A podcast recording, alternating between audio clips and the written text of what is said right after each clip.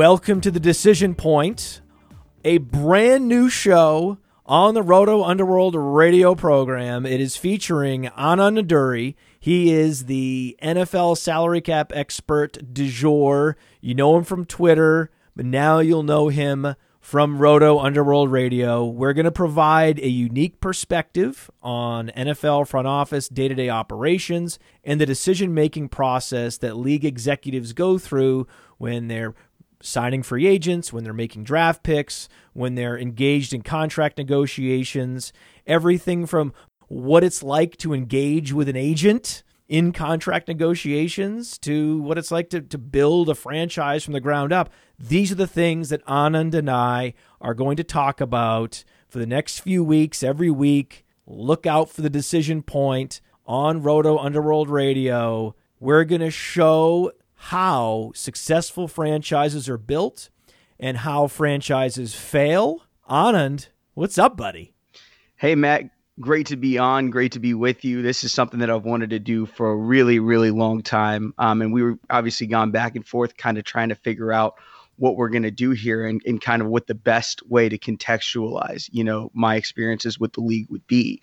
Um, and I think we've settled on a really, really cool segment. I'm excited to kind of give people maybe not the one oh one, but the two oh one introduction into what a G M's job actually is, right? Because a lot of the times it's kind of portrayed as, oh, they made this draft pick, it's kind of weird, or, oh, they made this trade, that's kind of weird.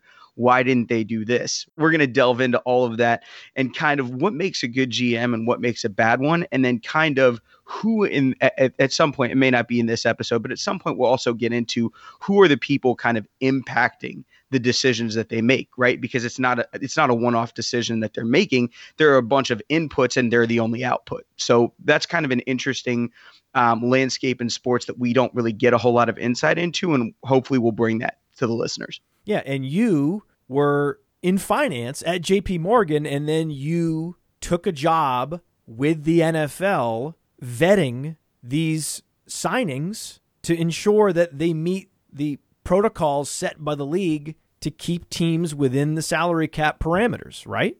Yeah, so uh, my background's in econ, um, worked at J P Morgan for a while, um, and then, you know, once the N F L kind of opportunity arose, um, I, it actually wasn't the job that I applied for.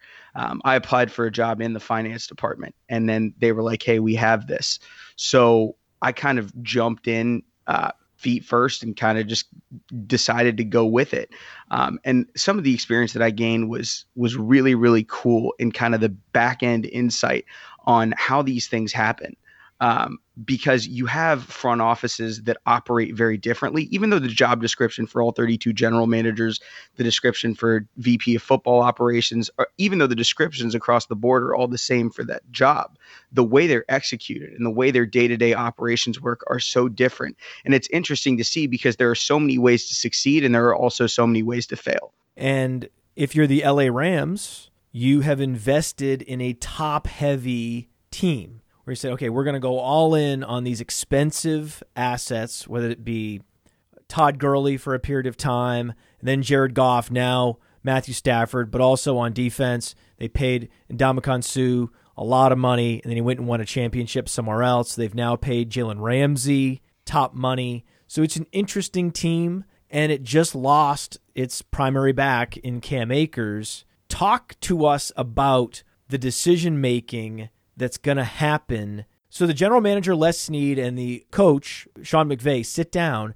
and they talk about the impact this injury is going to have on the team and what to do about it. How do you think that's playing out right now in Los Angeles? So I think that obviously losing Cam is huge because the end of last year, I think even from a fantasy perspective, the eyeball test, whatever metric you want to use, Cam Akers was going to run this backfield this year, right? It wasn't going to be much of a timeshare. It was very clear they were invested in him, especially after moving Todd Gurley, spending a second round pick on him.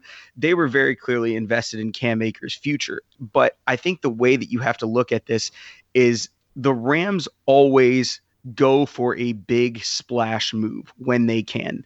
And part of that is the L A market, right? I mean, it's it, the Rams are the new fun team in town, but that's a Laker town. That's a Dodger town. It's beautiful all the time in Los Angeles. There are so many other things that people can go do and go care about in Los Angeles if your team isn't good. So you have to stay in those headlines, making moves like that in order to be relevant in L A. And I think that's something that isn't talked about enough. They've got to occupy market share, and they only moved there recently. Don't get me wrong. The city loves the Rams, and, and they're rallying behind them.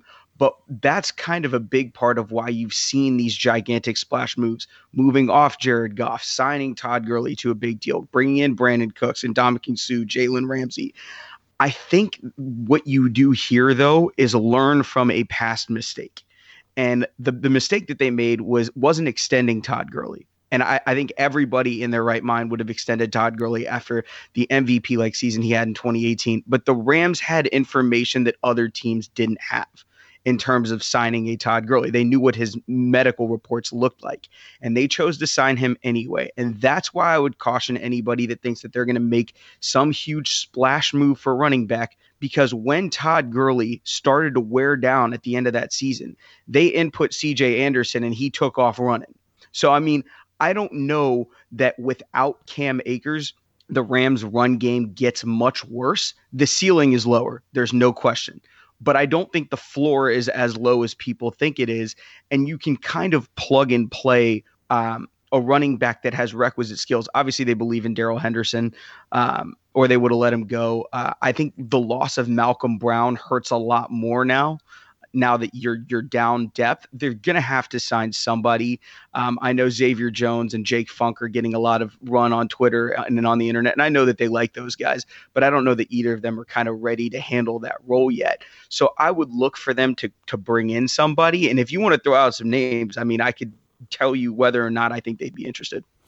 Darrell Henderson never seized a sixty-plus percent snap share last year, but Malcolm Brown sure did. Malcolm Brown was out there in most passing situations, and when Darrell Henderson was on the field, that was a giveaway that they were going to run the ball.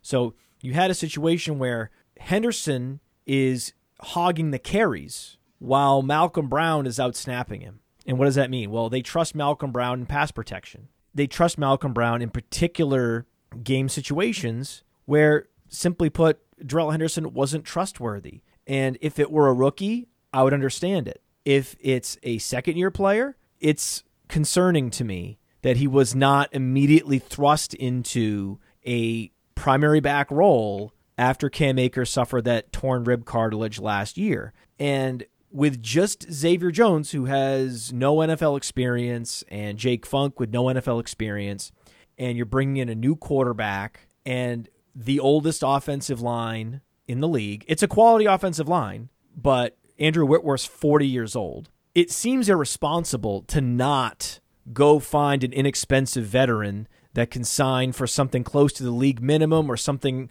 around what James Conner signed for in Arizona to just insure yourself against the possibility that Darrell Henderson suffers a high ankle sprain, and now you're playing Xavier Jones and Jake Funk in high-leverage critical game situations, in all-out blitz situations where Matthew Stafford's health is now at risk because you didn't do the prudent thing, the conservative thing, which was to bring a guy in. And it is not even aggressive. These guys don't cost anything, right? So in the free agent market, you have Duke Johnson, who I think is the most exciting, the most electric running back that's available. It's hard to say why he's still available, why Houston decided to bring in Uh, Philip Lindsay. That's a conversation for another day. The bottom line is he's available. So is T J Yeldon. T J Yeldon would be a solidifying force for depth on that roster, similar to the role he played in Buffalo last year.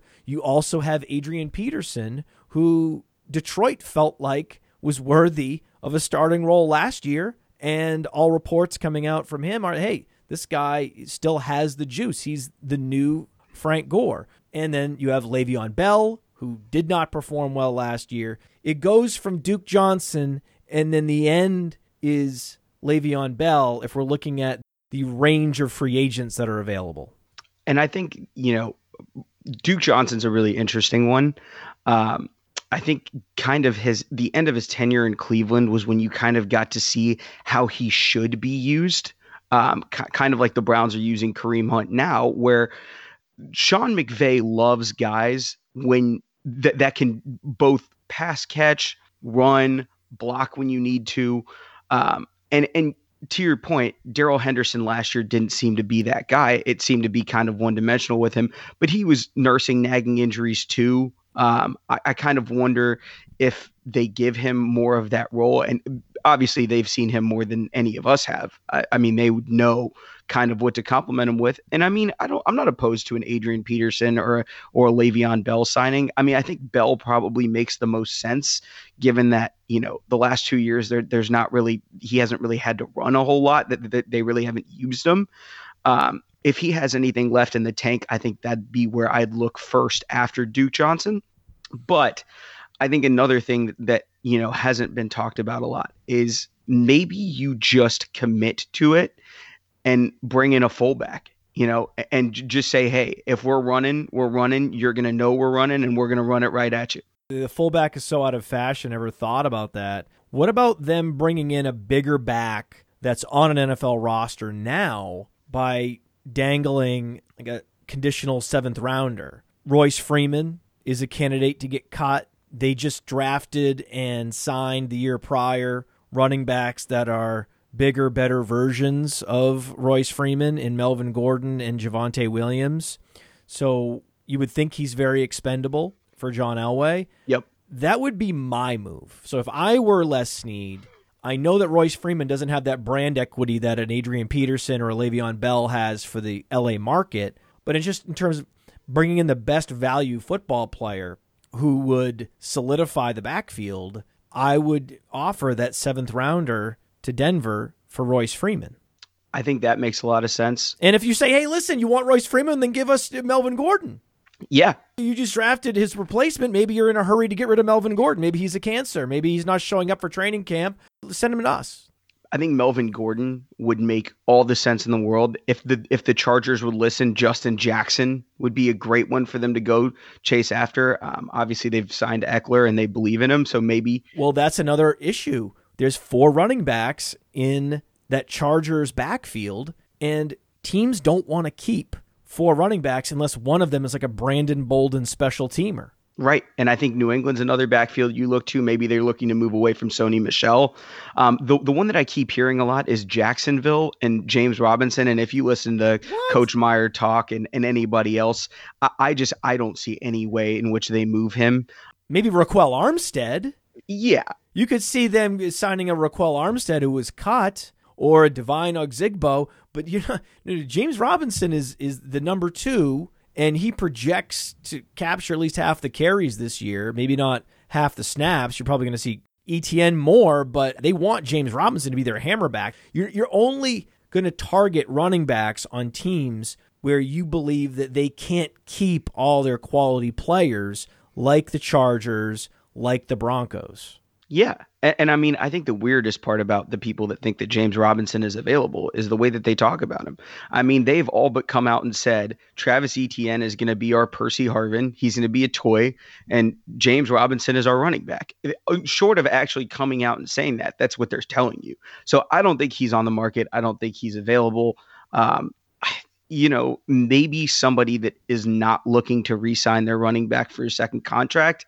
Um, but you're going to have to pay top dollar for, for guys that are going to hit the open market next year anyway, and you may not be able to sign them. So I, I think that, that of the, the scenarios described, I think the, the Royce Freemans, the Sony Michels, the Justin Jacksons of the world kind of make the most sense if you're going to trade with a team to get somebody, because you're not going to have to give up a lot to go get them. Um, or signing a free agent, whether it's Duke or Le'Veon or whoever it is. Um, I think that's kind of the direction you go, because you're not trying to replace Cam Akers. Like th- that, I think that would be a mistake. No, if you're yeah. trying to replace your bell cow, I think that's a mistake. I don't think you can get away with doing that. Marlon Mack was Cam Akers at the high school level in Florida before Cam Akers, and he also tore his Achilles, and before Cam Akers, he was the best running back that we know to have torn his Achilles. We know that Demaryius Thomas came back from an Achilles tear successfully, thankfully. So it's very much in Cam Akers' range of outcomes that he comes back and doesn't miss much of a beat. But in the meantime, we see Marlon Mack, he was re-signed. So he showed enough to the doctors and the player personnel people in Indianapolis to say, hey, you should bring me back for a million or a million with incentives. And that's around what James Conner was paid. But he's the number three. Unlike James Robinson, he's the number two in Jacksonville. Marlon Mack's the number three. And there's nothing that he does that Jonathan Taylor doesn't do better. So I think that would be another candidate, possibly. Although Mack's not a cut candidate because he has that number three running back job secured. So I think that would be the outer bounds of a trade for an existing player where you would have to give Chris Ballard a higher day three pick. You couldn't get him for a seventh rounder. You'd have to offer Ballard like a fifth rounder. And then at that point, I'm not sure the Rams want to do that. I would consider it. I would do it because I can see that they don't trust Darrell Henderson. So I, I would be in the market for a running back that's available for anything from a fifth to a seventh rounder. And I think that range is Marlon Mack to Royce Freeman. Is that correct? Yeah, and I, and I think that one of the things that we're going to get into, probably not in this episode, but down the line, is kind of who the G Ms in the league are that know everybody's value all the time, that are always making calls. And among them, Les Snead is one of those guys that's making calls all the time. Just in case something like this happens, he knows what the price is going to be for a guy like that. He's like a hyperactive dynasty owner. Yep. Exactly. And I think that those are the best G Ms in the league, right? Regardless of what your approach is, you need to know everything's value all the time. And in this case, I would consider, if Indianapolis would do it, go ahead and give them the conditional seventh rounder. And then whichever one of Jake Funk and Xavier Jones they would want to essentially replace him as that third running back on the roster in a developmental context, I think you could get away with doing that. And that makes a lot of sense if Cam Akers can come back. Right? Because if you've seen it with Marlon Mack, who's going to be better to help him rehab and understand what he needs to do and get him with the right people than Marlon Mack, who already did it? That's a great point. So I, I think you can give up on your quote unquote development, one of your developmental prospects as a running back, and get back somebody who might be a little bit older, may not have as much explosion as he did have, but he's going to be able to get Cam Akers as right as he's ever going to be. And I think that has more value than your third string running back in a conditional seventh round pick. The last name that I've heard mentioned is Derrius Guice. Derrius Guice was cleared of the domestic violence accusation in Maryland. However, new accusations from his time in L S U, sexual assault allegations, have surfaced. He seems too radioactive for any team, even a team that wants to make a splash. I just don't, I just don't see it. Cowboys, Patriots, some of these teams that are willing to take chances on players that have been stained off the field. And this is a desperate situation that the Rams are in now. I still don't see it. Is there anything you know about Derrius Guice and the N F L's stomach for a player like him? Matt, if you had asked the same question about ten years ago, before the whole Ray Rice video and the backlash and the consequences the league faced for not facing what is more a human issue than a football issue head on, I think we'd be having a very different conversation. But now that that's happened, now that you have Deshaun Watson in not only the the football eye, but in the public eye, you know, that that's an M S N B C lead story from about a few months ago. I don't think that until Derrius Guice has done his quote-unquote penance, which is probably two years from now, that anybody's even going to consider touching him. And the other thing, too, is, you know, as much as as that's awful in purely a football context, I personally wouldn't sign him, period, regardless of the situation. I don't know that that that based on what we're hearing from when his time in Washington, his time at L S U, I don't know that you can get away with convincing your fan base that's worth it. But on top of that, there's the injury history, right? So, so I mean, it's it's not like you're getting a Deshaun Watson who doesn't really have much of an injury history other than his rookie year, and as a football player is definitely a top five quarterback. There are so many unknowns. There are so many questions there. I think there are just too many hoops to jump through there for him to even be an option. And I can tell you that the odds are the Rams wouldn't be interested just from a character basis. You run the risk reward equation on Derrius Guice, and you just you can't see it. You just can't see it. Yeah, I'm with you. Now, the Rams are still, with or without Cam Akers, one of the most improved teams from the offseason, because they brought in not only Matthew Stafford, but also Deshaun Jackson. The offensive line should be healthier, and they've signed Ramsey to a long-term extension, so they have their anchor corner in the secondary. This team looks ready to compete for a Super Bowl this year. When you look around the league at the most improved teams this offseason, who else besides the Rams would you consider most improved? I loved what the Rams did. Obviously, I'm a Rams fan. So um, addition by subtraction, in terms of they very clearly believed that Goff couldn't be the guy. And um, I think I agree with them. I think that that um, the Dolphins game and the Seattle game were kind of the end of the road for them. Um, the Jets jump off the page. That that organization went from probably the worst in the league to one of the better coaching, young coaching staffs in the league. Um, Zach Wilson appeared to be their guy. I personally would have gone Justin Fields. That's just me. But clearly they believe in him. And, you know, it didn't cost them anything to move up and go get him. It was just they're there at number two. They took him. Um, obviously, I think this team looks a little bit different if they had lost that fifteenth game and gotten Trevor Lawrence. But, you know, let that go. Um, they needed a full rebuild. And I loved what they did top to bottom. I think Woody Johnson finally gets it. How is that possible, by the way, that uh, someone that old, the light finally came on? I think a big part of it is Robert Saleh. You can just watch him, especially when he was in San Francisco, on the sideline, and you you can see not only does he have a brilliant football mind, but he's just got the juice. Every day that man is bringing it, and you can't you can't kind of replicate that energy. You can't fake it. If you have it, you have it, and if you don't, you don't. And I think it's evident that that even if this fails, it wasn't a bad idea. Right. Like, I think there are there are other teams that you could say, oh, that didn't work out and that wasn't a good idea. I don't think you can say that about the Jets and everything that they've done this offseason. So they're they're my number one team. It's no surprise to me that the number one team is also the team that drafted offensive line in the mid first round two consecutive years. Yep.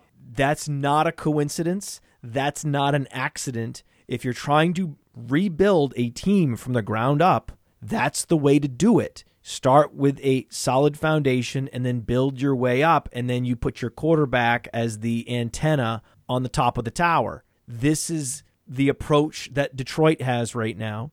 And so if you're a Detroit fan, th- these are dark times, but it is darkest just before the dawn. And shedding Matthew Stafford, bringing in Penei Sewell, is one of the great one two punches of the offseason for a team that needed a full rebuild, and they're embracing the rebuild. So that's the silver lining for Detroit fans. I think the other thing, too, that when you talk about Detroit is if Goff plays well, I think you have the ability to go trade him for something and go get your quarterback in the future, which I don't think is being talked about enough. I mean, nobody expects anything from Detroit this year. We expect them and the Texans and maybe the Eagles to compete for the worst record in the league. The Eagles? Yeah, the Eagles roster is rough. Whoa, whoa, whoa! That's all right. I didn't see it coming. Hot take alert! I didn't see it. It's not on the show sheet. There he goes. Well, one per show. We're gonna get one of these surprise takes per show where you just take a team down out of nowhere. Poor Eagles, man. I had no idea. It is rough. It is. I mean, look, look at that roster. And I mean, it's got a couple names where you're like, oh, okay. You know, Dallas Goedert, Zach Ertz, Devontae Smith, Jalen Reagor. You, you look at that, that list and you're like, oh, this could not be so bad. But there is a gaping thirty-five million dollars hole in that roster named Carson Wentz. And if Jalen Hurts can't make up that and then some, it, it's, t- it's going to be tough out there. I mean, the defense is not going to be great outside of the front four. Uh, I mean, it, it's it's going to be rough in Philly this year. I, I don't I don't necessarily see them. I, they might be in the division race in week twelve, thirteen, just because of how bad the division is. But man, I, I mean, it's tough. It's tough. That roster is not great. If you're an N F L team in Pennsylvania, brace yourself to finish last. Ooh, yeah. Just brace yourself to finish last if you're an N F L team in Pennsylvania, because you have other teams around you in your division that are improving. The Bengals are improving by leaps and bounds. Sorry, Pittsburgh, you're not. Yeah. Washington is improving by leaps and bounds and leaving Philadelphia in the dust. So just get ready for it. It's sad. It's sad because I'm, I'm I'm a Philadelphia fan. I'm a Jalen Hurts fan, and that now I'm hearing them linked to Deshaun Watson. They're they're sending feelers out. Is this just a case of Howie Roseman is like Les Snead, and he's one of the ones that's always just making those probing calls just to understand all the player evaluations across the league, just like it have an like an index, a Rolodex of players and their values? Or was that a real approach to start trade talks? I think a big part of it is nobody's going to know you have interest in a player until you contact them about having interest in a player. Because one thing that always happens whenever a trade deal like that goes down, especially a Deshaun Watson, a Carson Wentz, when you have these big names that are moving that are probably going to be the face of your franchise, the biggest thing that you need to understand is the other side has to figure out what they want from you. Not necessarily what they want in compensation, but what they want from you. A high first round pick next year is worth a lot more than a low first round pick next year, even though contextually they're first round picks, right? And so once you show interest and kind of let them know, hey, if this guy is available, we want him. What's it going to take? That's kind of where the negotiation begins if they want something from you, right? Because you can't go trade for somebody who doesn't want anything from you. You have nothing to offer them. In Philly's case, I think there's there's just it's a weird um, Deshaun Watson's going to go for not a lot when he leaves Houston because that bridge is burned and we're all aware of the off-field stuff. Um, that's a very unique case that I don't necessarily know that you can break down kind of like anything else. It's its own unicorn of a situation. Um, yeah. But I mean, when you talk about Deshaun Watson, we know what he is as a football player. And I think ultimately that's what matters. And risk reward would dictate that you go try to get that guy as opposed to a Derrius Guice where he's just radioactive. Yeah. Yeah. Yeah. I mean, and, and the other thing too is the other thing too is Deshaun Watson by the end of his contract. This is a, a key piece that, that people are going to forget. He signed early, and that means a year from now, two years from now, that contract is going to be a ridiculous value as the cap goes up and other people are paid more. So you may get Deshaun Watson as a top three quarterback in the league, granted legal issues and all, but paying him as the tenth or twelfth highest paid guy in the league. And that is where his value lies. Is that why that phone call happened? Did someone, a salary cap expert like yourself in Philadelphia, slide that piece of paper over to Howie Roseman with the numbers on what the percentage of the cap that would be dedicated to a franchise quarterback like Deshaun Watson in twenty twenty-four would be? Or does Howie Roseman, is he so sharp that he knows that intuitively? I think it's both, right? I think Howie would know, hey, he's going to be a value. But at the same time, someone probably ran him the actual numbers like, hey, this is what it's going to cost to have Deshaun Watson. This is what it's going to cost us. God forbid Jalen Hurts balls out, right? If you have to pay, in, let's say in twenty twenty-three, if you have to pay Jalen Hurts more than you would pay Deshaun Watson, that decision is ridiculous. You don't even think about that. Right. And that's what you're talking about here. What is the draft capital or whatever capital it is you're going to have to give up for Deshaun Watson worth to have maybe the third best quarterback in the league paid like the tenth or twelfth best?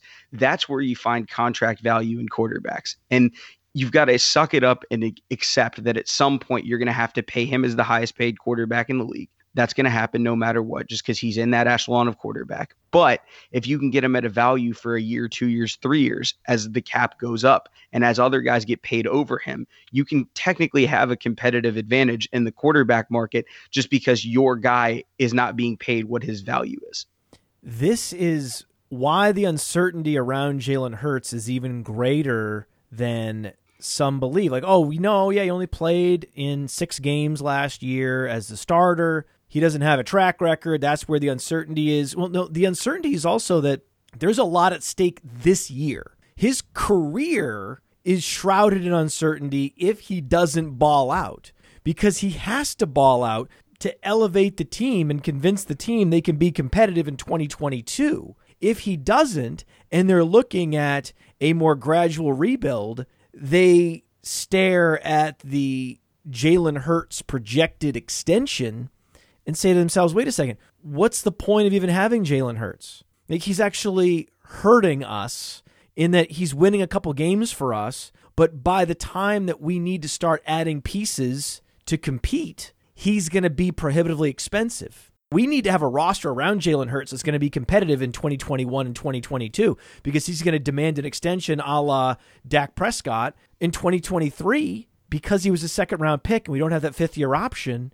The rookie contract for Jalen Hurts may never net that competitive advantage that other rookie contracts help other teams achieve at quarterback. And that's exactly how you look at it, right? So another team this offseason that obviously won is Jacksonville. With or without hiring Coach Meyer, who I love, who I think is awesome, they won because they got Trevor Lawrence. Why does that matter? Because if you get an edge rusher at number one overall, they're going to be incredible. Myles Garrett is incredible. Baker Mayfield is the important player on that team. Because if you insert Case Keenum, that team is going nowhere. It's not. And the rule that I would abide by is tanking is not necessary, and it's it's frowned upon, obviously, but tanking is not necessarily a bad thing as long as it's with a purpose. The the line that I would go at is if you don't think there is a three percent chance that you can win a Super Bowl this year, you should actively be doing everything you can to acquire the best draft pick that you can get. The reason why is it's not an N B A lottery system. Getting more ping pong balls in the N B A lottery is great, but it doesn't guarantee you anything. Jacksonville losing out after winning week one last year guaranteed them Trevor Lawrence. And especially in a draft like that, when we when we were talking earlier about a high first round pick being worth more than a low first round pick, not all number one picks are created equal. Last year's was worth a lot more than this year's is going to be. And so if you can be bad in a consistent fashion where you get draft pick after draft pick after draft pick, they're eventually going to hit, right? And, and I mean, we saw it with Houston forever ago. We saw it with, you know, Jackson. You're seeing it with Jacksonville. If you can amass picks to the point where some of them are going to hit, you're at least going to get one of those twenty seventeen Jags seasons where they went twelve and four, and it looked like they were going to be the shining light in the A F C South for years to come. Obviously, that all fell apart, but that's another team that I think absolutely succeeded. I think Shad Khan and Coach Meyer have they're they're they're on the same page, right? Trevor Lawrence, Travis Etienne, they've got fun weapons and Chark, Laviska Shenault. I, I mean, pick, take your pick. They've got all kinds of fun weapons on offense, and then they can build that defense around them. Tim Tebow, Tim, Timmy, we know Coach loves Timmy, but I think when you look at Jacksonville, that's kind of the the ideal rebuild, and not everybody's going to be able to do it that way. You know, there are many ways to skin a cat, so to speak, and and this one is probably the easiest, the most straightforward. And I loved what they did in the offseason, but I don't think it was necessary necessarily difficult for them to make the moves that they did. So, I mean, that's kind of one of the better offseasons by default, I think. It's an interesting study in behavioral dynamics in psychology. What happens inside a franchise when the incentives are in direct conflict, where the front office wants to lose? They realize that they have less than a three percent chance of winning a championship. Shad Khan wants L's, not W's. Doug Marrone needs W's to survive. If he gets fired, he's never going to get another head coaching job again. His career is at stake. And you have the players whose careers are at stake. Yep. It's not like the N B A where they instituted this lottery after the Houston Rockets tanked to get Olajuwon, and it was obvious that players were walking up and down the court. You can't walk up and down the field in football. You're going to get hit full speed, and you could die. Yep. So player safety and contract incentives are at stake for the players on the field, and careers are at stake for the coaches on the sidelines. So they're playing with a completely different set of incentives than those watching down from the front office. There's been movies made. Think about Any Given Sunday. The owner, Cameron Diaz, she was actively conspiring to dismantle the team while Al Pacino and Jamie Foxx, they're trying to win. When the incentives are in direct conflict, it's just an interesting how the interpersonal relationships unfold and what actually happens on the ground day to day, week to week with that team. We got three losses in a row. I'm sick and tired of this. Are you? Yeah. Because if you're not, raise your hand. Come on. If you're going to act like a loser, raise your hand. If you're going to act like pussy, raise your hand. What the hell are you doing, Jake? I didn't want you to be the only pussy with his hand raised, Coach, so I figured I'd help you out. Okay. Gentlemen, this is where we live. Right, because the thing is, you don't want your team to not be competitive, right? Jacksonville was trying to win every game last year until the clock hit, hit fifteen seconds, and then you're trying to get an L. You can't tank because these players need their next contract or else they're going to have to go work at U P S. Right. And and the other thing, too, is, is you know, Enterprise Rent-A-Car sold everything off their lots. So there, there's not a backup career anymore. It's really, really tough as a front office exec to get your coach to understand that their performance is not what's going to lead to them being fired in that kind of scenario. It's, do we think you're the right guy for the rebuild? Right? Because if you're Jacksonville, it was clear last year, Doug Marrone was either going to to keep his job. It, it, it didn't matter necessarily whether he won or lost games. It mattered how they looked in winning or losing those games. And it was clear he needed to be gone. Right? Also with Jacksonville, it's unique in that it is very much a family business with Shad Khan and his son is involved in the operations. Yep. To me, it feels like Dallas Cowboys without Dak Prescott. What does that team look like? Well, it looks like Jacksonville. Is that how you should think of Jacksonville, as multiple family members being involved reduces the possibility that there can be a strategic focus and a vision for the future? Because without that, you can't have a cohesive rebuild. I think the way to look at Jacksonville is substantially different from Dallas. And the reason why is Shad Khan has stepped out of the way and hired a head coach in Urban Meyer who's going to run it like a like a collegiate football team. And that's not to say that he's going to treat them like he would treat eighteen to twenty-one-year-olds. The difference between Jacksonville and Dallas is in Dallas, Jerry Jones is judge, jury, executioner, and the court system, right? Everything goes through Jerry Jones. Now, there are benefits to that. You have one voice. Everything goes through Jerry. There's only going to be one voice that comes out of Dallas. When you're in any other franchise, it's different. And I think Shad understands enough, hey, we need to give the people of Jacksonville something that they believe we're actually building, right? It felt like that twenty seventeen team was a flash in the pan and then everybody was gone. When you hire an Urban Meyer, and you let him handpick the staff. The only thing that I was questionable about their entire offseason was Trent Baalke as the G M. But I think that that had something to do with him actually going there. It's like, hey, we have an experienced, we have an N F L general manager that worked in San Francisco before. Now, we can argue till we're blue in the face about how that went and, and what ultimately ended that reign of terror that him and Jim Harbaugh had in the Bay. But I think one of the big differences that you're going to talk about when you talk about Jacksonville versus Dallas is Jacksonville's going to have to take bigger swings than Dallas does, because Dallas is an established brand, right? No matter what, they could be awful. They're going to sell merchandise. People are going to show up to their games. Diehard Cowboys fans exist all across the country. Diehard Jacksonville Jaguars fans are probably in Jacksonville, right? And you're going to have to build your brand across the country as a relatively new team that hasn't had a ton of success, that really hasn't had a franchise quarterback to stake anything on, that really hasn't won anything, right? And so when you bring in someone in Coach Meyer that has, suddenly it takes on a different aura. There's a level of respect there that wasn't there before. Whether or not you think he's going to succeed as an N F L coach, he succeeded at the game of football before, right? Yeah, Gus Bradley didn't have a similar resume.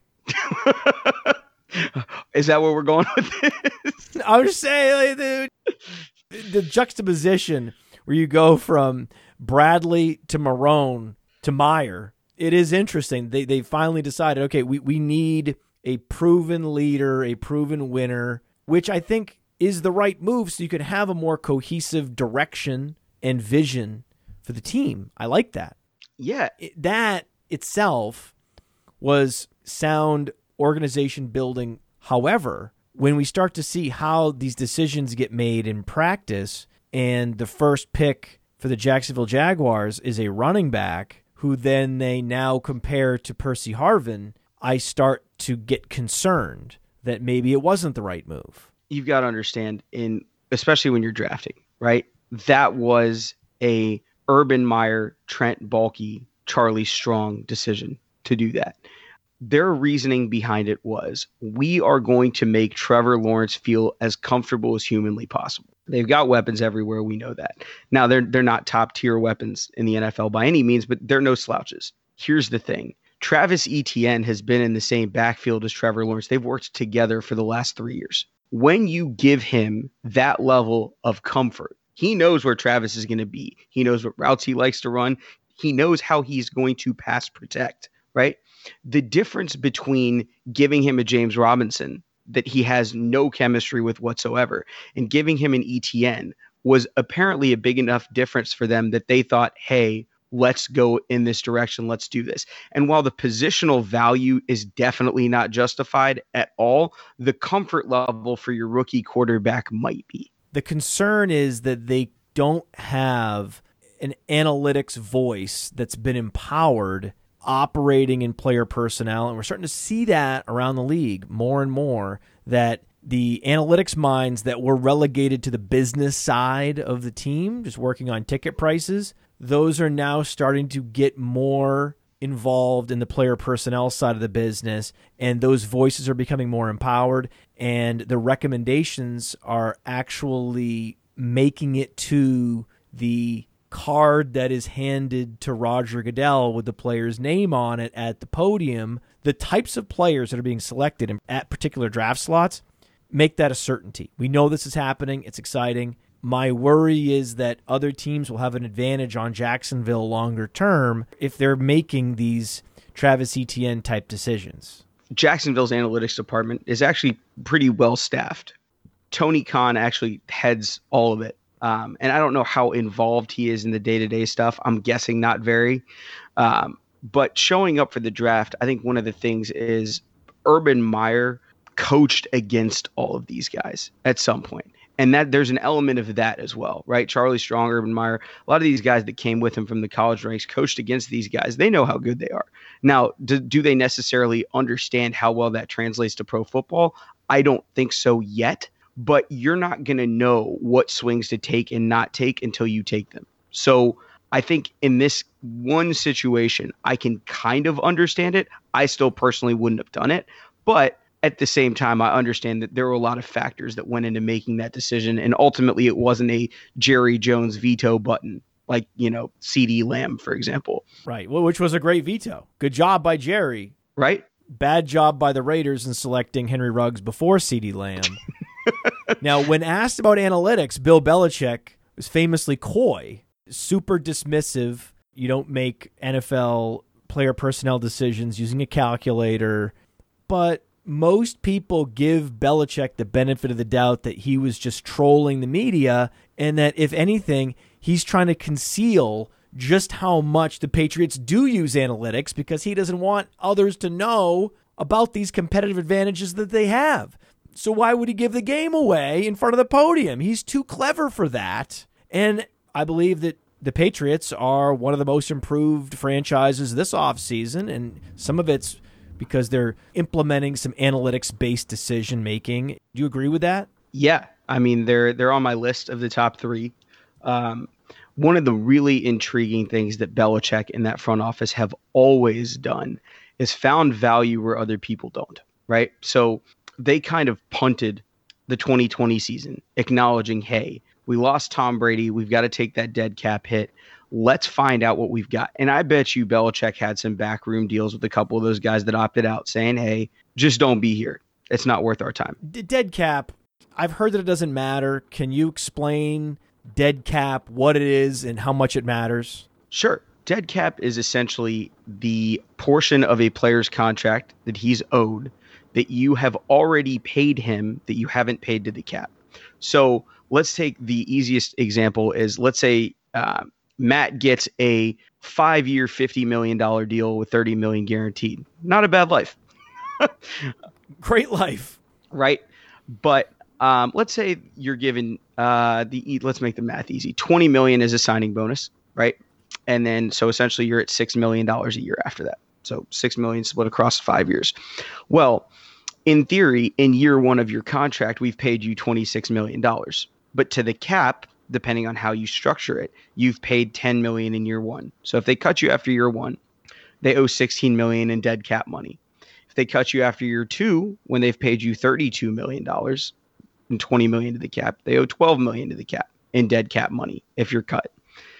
Go into year three, so on and so forth, which is why how guaranteed money is issued to a player matters a lot. Players want signing bonuses. That's it. The only money a player is ever truly guaranteed is guaranteed at signing, right? And so when you hear contracts about guaranteed money, talking about guaranteed money, the players and the agents don't care at all about what the quote-unquote guaranteed money is. The guaranteed money at signing is the only part of that that matters. So when you talk about dead cap hits, it's a matter of exposing a bad decision you made before. That's what a dead cap hit truly is. It's we gaffed on this, and some teams would rather stomach it and, you know, just suck it up and acknowledge that they made a bad decision, but they're going to stick to their guns and, and try to make it work. Or you have teams like the Eagles and the Rams that decide, hey, we screwed up. We'd rather be out now Than than trot out the same guy for next season or the season after or the season after that. So it's just kind of a, a, a difference of opinion. Dead cap isn't necessarily good or bad.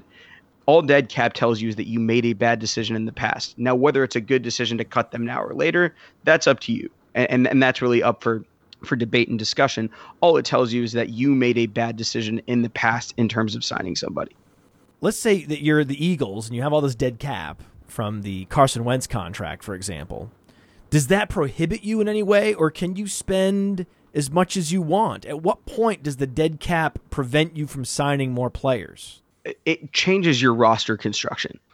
The reason is Philadelphia needs to get essentially forty million dollars of production out of Jalen Hurts this year, right? Because the, the dead cap hit from Wentz plus what they're paying Jalen Hurts, He, they've got to get that value out of that spot. And if they don't, they've got to get tremendous value out of other spots that aren't as highly paid in the league on an average annual value basis, right? When you think about it that way, it's really difficult if your quarterback isn't playing at a forty million dollars level to get over that dead cap hit. And that's why the Rams bringing in Matthew Stafford for Jared Goff and giving up the draft capital is okay, because they believe he is a twenty million dollars a year upgrade over Jared Goff, even if it's just for the one year, right? Because at, at, at that point, you know, the cap hit is gone, and, and they'll be able to treat Stafford as Stafford instead of treating Stafford as Stafford plus Goff. But the reason that they made that move is they believe this year Matthew Stafford can be a forty-five million dollars a year quarterback. Yeah, in the context of their offense right now with players like Deshaun Watson, yeah. maybe, maybe. But isn't it true that N F L teams can spend as much as they want? They can go over the cap. What's preventing Bezos from buying a team and just spending twice as much as anyone else? Your your cap operates over a four-year window, and you have there's a there's a spending floor, eighty-nine and ninety-five percent of cash and cap respectively, that you have to spend, right? Which is why teams like Cleveland, when they were completely tanking and their roster was terrible, were handing out ridiculous contracts to people just to get under that floor, so they're not fined fined and, you know, t- having draft picks taken away and all of that. Brock Osweiler acquiring oh him. God, yeah, yeah, yeah. There there there are financial reasons where where things like that happen.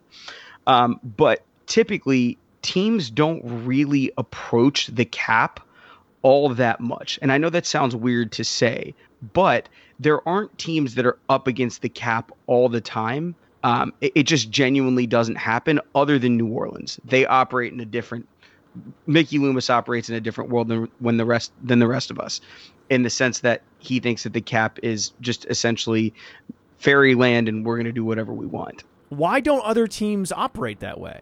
Because other teams don't have top-tier talent at the top of their roster that, that can be paid that way, right? When you have a Michael Thomas, an Alvin Kamara, a Cameron Jordan, a Marshawn Lattimore, you know, and you have a Drew Brees. When you have to pay all of those guys, it makes kicking the can down the road, so to speak, worth it, and taking dead cat hits on guys and extending guys that maybe you otherwise wouldn't in order to free up cap space to do whatever it is you want to do. When you have a Hall of Fame quarterback and a lot of guys that you want to keep on that team, that's how you have to do it. We just really haven't seen other teams have that level of talent that they have to keep around. The Rams are probably the closest, um, or the Eagles after winning in, uh, what was it, twenty eighteen? Those are kind of the two closest that you'll see, but it, it's very odd. It's not something that's often replicated. I mean, Atlanta tried after their Super Bowl run um, to, to pay everybody, but I think at that point, ten or nine or ten players on their roster had like sixty percent of the cap, which is outrageous. They're, I mean, you literally can't have anybody on a mid-tier contract at that point. So it, it just, it becomes a point in time where you have no depth to your roster, right? The Saints are an injury away from being pretty, pretty awful at certain spots. The Rams are an injury away from being pretty awful at certain spots. The Eagles trading their quarterback away, and now suddenly that roster looks very different. It's one of those things where if you go all in like Mickey Loomis does, your window is open for much longer, but your ability to compete in any given year, that it that margin is so razor thin because you have no depth on your roster. The salary cap prohibits you from acquiring players with these mid-level contract values that would give you the depth. Yeah, right. So so the Rams, for, for great example, going back to our Cam Akers thing earlier, you know, had they not made that move for Matthew Stafford, maybe they would have signed Duke Johnson already. M- maybe they would have had somebody that, that to, to solidify that R B two, R B three role behind Cam Akers, and this isn't as much of a problem. But because you have so much dead cap money in the Goff contract and you have to pay Stafford, it changes the math on what you're able to do with the the middle and bottom of your roster. They're very, very, very reliant on the guys that they paid to be healthy and play that full season. If the amount Duke Johnson wanted would put them over the cap, they would not be allowed to do it. No. What they would have to do is probably restructure somebody, which they could do. I mean, that it's not it's not super uncommon. Um, we'll get into it in a different episode, but the way that Mahomes' deal is structured allows Kansas City to do that over and over and over again. Um, but it would it wouldn't take a lot to get someone like Duke Johnson under the cap. But let's say they were they were in the, I don't know if they were or not, but let's say they were in the Julio Jones sweepstakes. That would have taken a lot of meandering and would have probably required multiple cuts, a couple of restructures.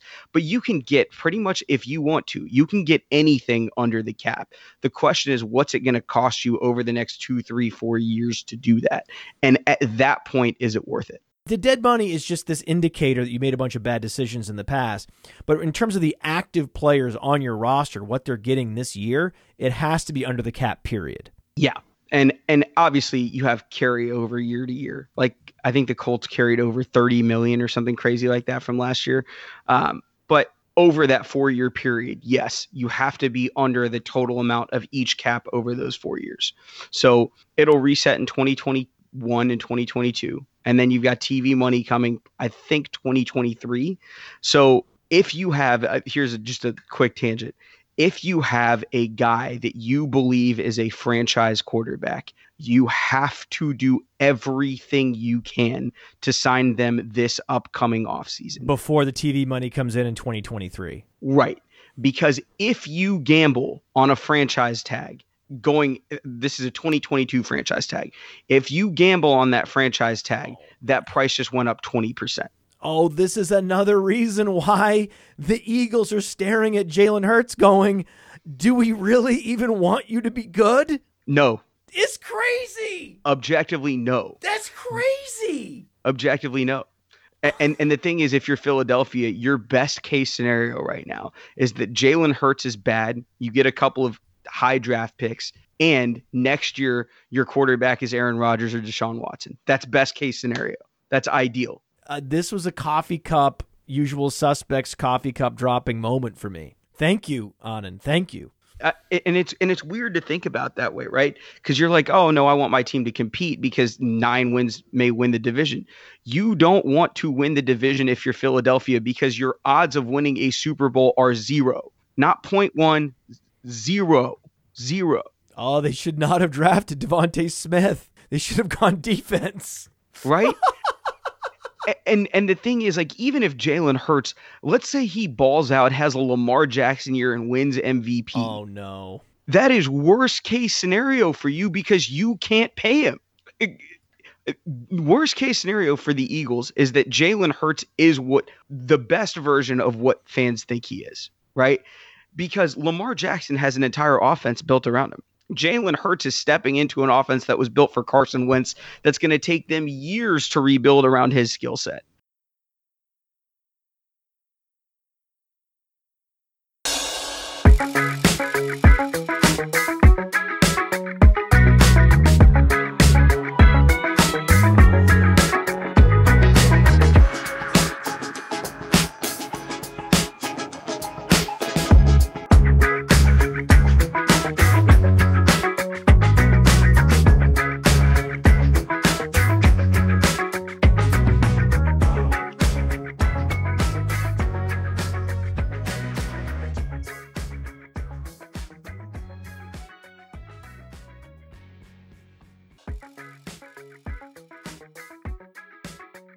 Jalen Hurts is stepping into an offense that was built for Carson Wentz that's going to take them years to rebuild around his skill set. All right, we're going to go out on that, by the way. We're going to go out on that because that was a perfect punctuation. But for the outtakes, let's dig in a little bit to the Patriots. So we talked about the Patriots being one of the top three most improved. We talked about the Jets, the Jags already most improved. Number three was the Patriots. Give us a little more detail about why you're so impressed with the Patriots this offseason. So I think one of the things that Belichick gets a lot of flack for as a G M is you talk about his inability to draft wide receivers, right? Or develop them, or however you want to go about that. But the man understands better than anyone else in the league what he doesn't do well. And what he did in twenty twenty in terms of punting the season, figuring out what they had in Cam Newton, rebuilding their entire offense in the offseason because nobody else had money to spend, right? When everybody zigs, the Patriots zag. They've done it forever. When everybody was going to power run, they spread the ball out in oh seven and threw the ball all over the yard. When everybody caught up to them in twenty eleven and twenty twelve, throwing the ball all over the yard, they went back to power run. As soon as everybody adopted the two tight ends, they brought in quicker, faster guys as teams were bringing in hybrid linebackers and bigger guys to deal with these tight ends on a physical basis. Then in twenty fourteen, twenty fifteen, twenty sixteen, they became the predominant team that was, you know, emphasizing pass catching running backs, having a bunch of guys, no bell cow. And now everybody's doing that. Everybody's got a squadron of running backs. Everybody has a Shane Vereen. Right. And now this offseason, what they realized is nobody is going to pay tight ends like their wide receivers. So if we can play them like their wide receivers, what we're going to do is we're just going to pay essentially wide receivers top tier tight end money. And if they're worth that or more, we win. And the league has transitioned to defenses to counter the air raid offense. Defenses are, are sneaking extra safeties and corners onto the field constantly, and Bill Belichick's just putting his foot down going, no, it's time to zag again. Right. Let's let's let's force them to play their fringe linebacker against us, and that's the guy we're going to pick on. Well, the other thing, too, is let's say your number one and number two corner, right, or even your slot guy. Ideally, if you have three really good corners, like let's say you're playing the Rams, who do you put on Hunter Henry? You can't put a slot corner on him. It's going to be a fun team to see how things play out with those two tight ends. Especially Jonnu, right? He's like an H-back. I think that Bill Belichick loves the H-back, and I think he sees Jonnu as a possible H-back solution. Um, and I think that's going to be fun to watch. But I think for fantasy, Hunter Henry is the better value. Yeah. Because he is a traditional two-way tight end, and he's going to thrive without much target competition.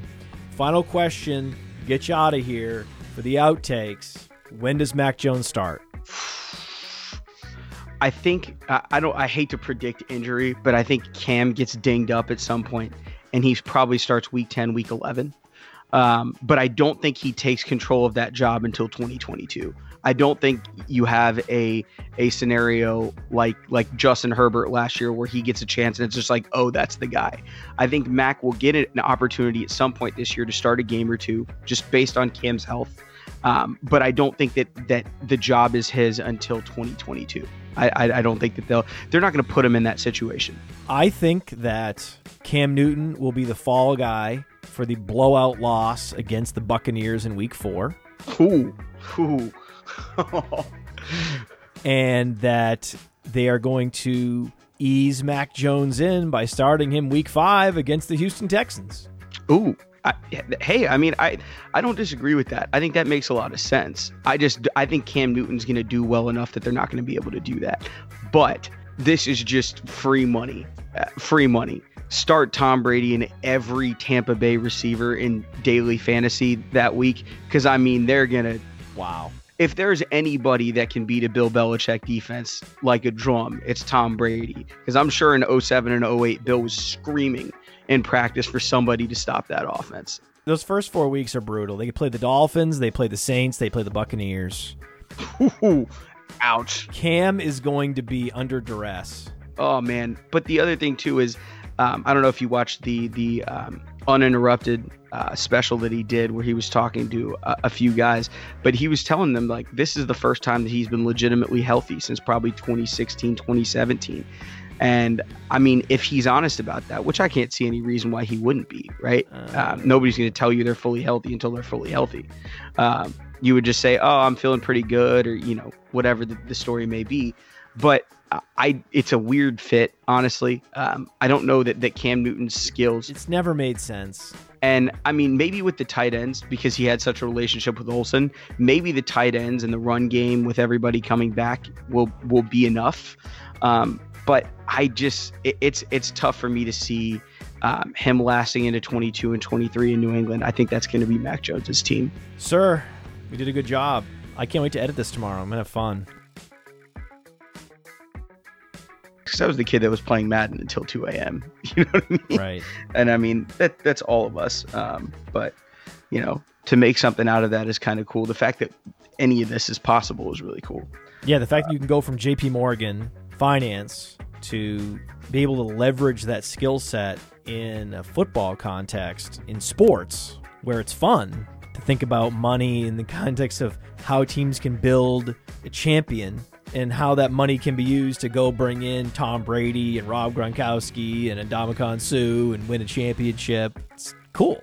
It's, it, I think the really cool part about it too is it doesn't have to be always like a monetary context. I think it's important that we don't have, especially in the league, right? You have purely analytics guys, purely finance guys. You have pure football guys.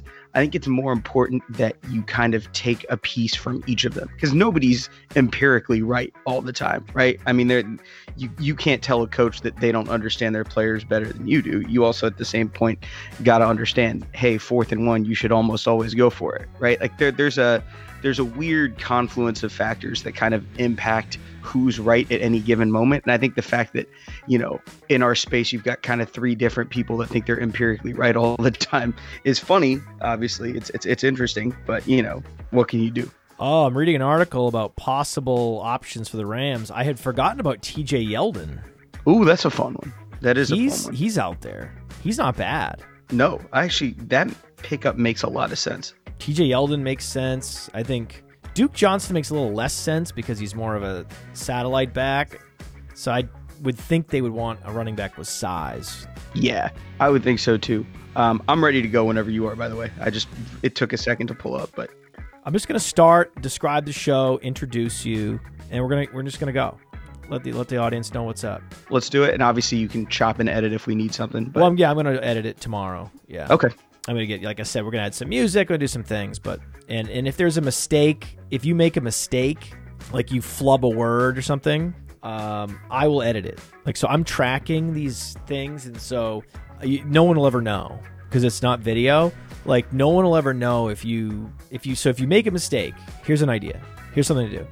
If you say, like, um, the Rams signed Ndamukong Suh, excuse me, the Rams signed Ndamukong Suh, right? So you should stop and restart the whole sentence. Okay. You see what I'm saying? Yeah. That in editing, it's way easier than you saying Ndamukong Suh. Yeah. To you, that may be like, oh, I've minimized the damage. But it's easier to cut and chop. But from an editing standpoint, it's going to be easier if you just begin the sentence over again. Okay. That makes sense? Yeah, if that happens, it's going to happen at some point. So if okay. it happens, just just pause for a second. If you feel like it, if you want to keep going, if you're in the flow, keep going. Okay. But if you think that, oh, I want to do, I want to say that again, then you can just start the sentence over again. Okay. Cool. Yeah, the Eagles roster is rough. You're going to get hit full speed, and you could die. You know, Enterprise Rent a Car sold everything off their lots, so there, there's not a backup career anymore. If you're an N F L team in Pennsylvania, brace yourself to finish last. Timmy, we know Coach loves Timmy. What's the point of even having Jalen Hurts? Like, he's actually hurting us. But there is a gaping thirty-five million dollars hole in that roster named Carson Wentz. Oh, this is another reason why the Eagles are staring at Jalen Hurts going, do we really even want you to be good? Objectively, no. That's crazy. Ooh. Ooh. Ooh.